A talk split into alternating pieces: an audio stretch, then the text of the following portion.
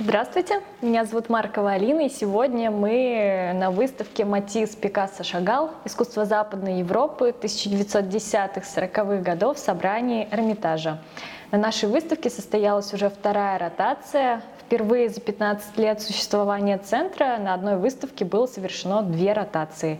Сегодня на самые волнующие вопросы о ротации, о собрании Государственного Эрмитажа ответит научный сотрудник Отдела западноевропейского изобразительного искусства Михаил Витальевич Балан. Добрый день, Михаил Витальевич. Добрый день.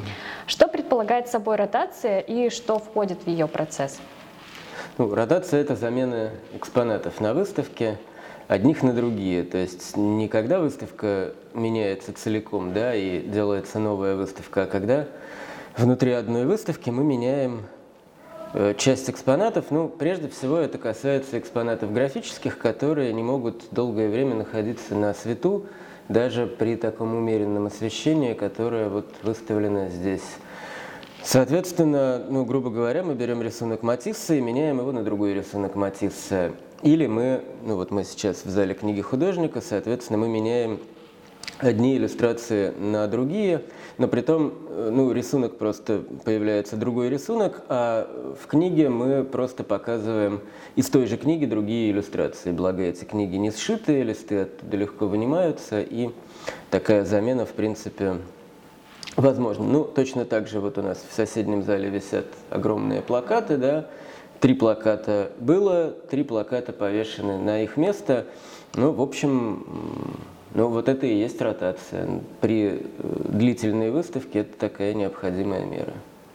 Более ста двадцати произведений были заменены на выставке, и до завершения выставки по восемнадцатое октября жители и гости Казани смогут увидеть те работы, которые экспонировались с начала открытия выставки, то есть с октября две тысячи девятнадцатого года.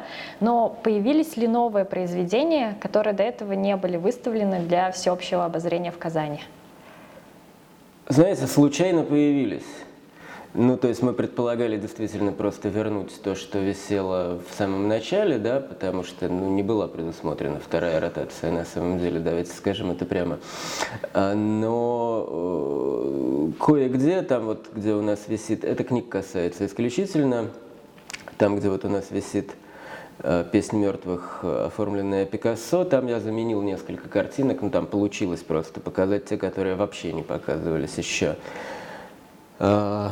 У Шагала вот в двух витринах, да, и у Шагала в двух витринах появились э, новые. А, ну вот Матисс открыт, э, Рансар открыт тоже на, другой, на другом развороте.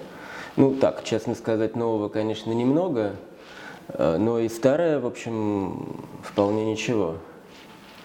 То есть целый зал выставки «Матисс, Пикассо, Шагал» посвящен книге художника. В чем особенность и уникальность этого издания? Ну, знаете, это как бы долгая история, но книга художника, вот в том понимании, в котором мы здесь это говорим, да, просто есть книга художника в таком сугубо современном понимании, это совсем другое. Вот в понимании, ну, такого классического двадцатого века книга художника – это э, раритетное издание, дорогое издание, качественно отпечатанное, э, с иллюстрациями, как правило, сделанными в, ну, так называемых авторских техниках печати, то есть это гравюра или литография. Это не фотомеханические картинки обычные, которые, ну, в обычных книжках, да, встречаются.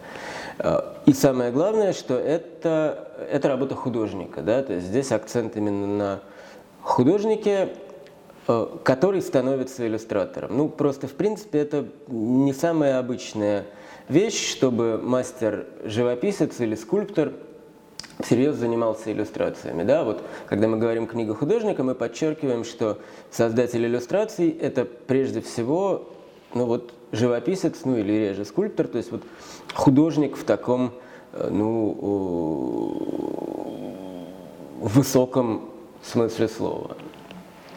Михаил Витальевич, у кого, как не у вас, можно узнать интересные истории, связанные с графикой, которая сейчас у нас экспонируется на выставке «Матисс, Пикассо, Шагал». Сможете ли вы сейчас нам какую-то одну из интересных историй рассказать? Ну вот интересная история про палец Шагала, а может быть не Шагала.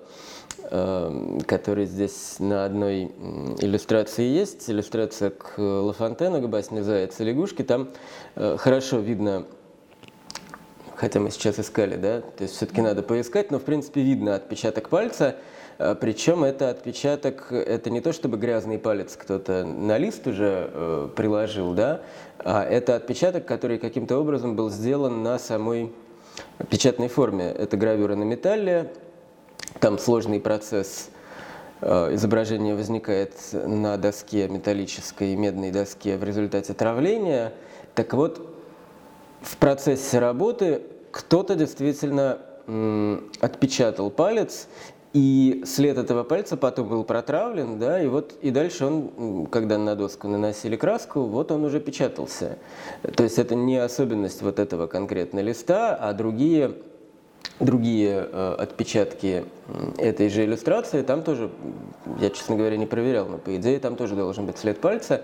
Э, это такая занятная штука, потому что вот я жалею, что у нас, ну, у меня, по крайней мере, нету данных дактилоскопии Шагала, и я не знаю, кто-нибудь брал ли у него отпечатки пальцев, но было бы интересно узнать, это его отпечаток или чей-то другой, потому что, может быть, кто-то ему помогал в работе, может быть, какой-то безвестный гравер или печатник буквально приложил руку.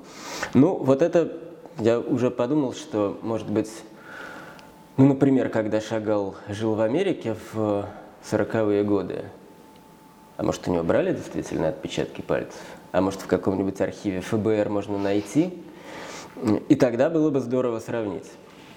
Но боюсь, что тут надо к специалистам обращаться. Спасибо большое, Михаил Витальевич. Благодарим вас за ответы.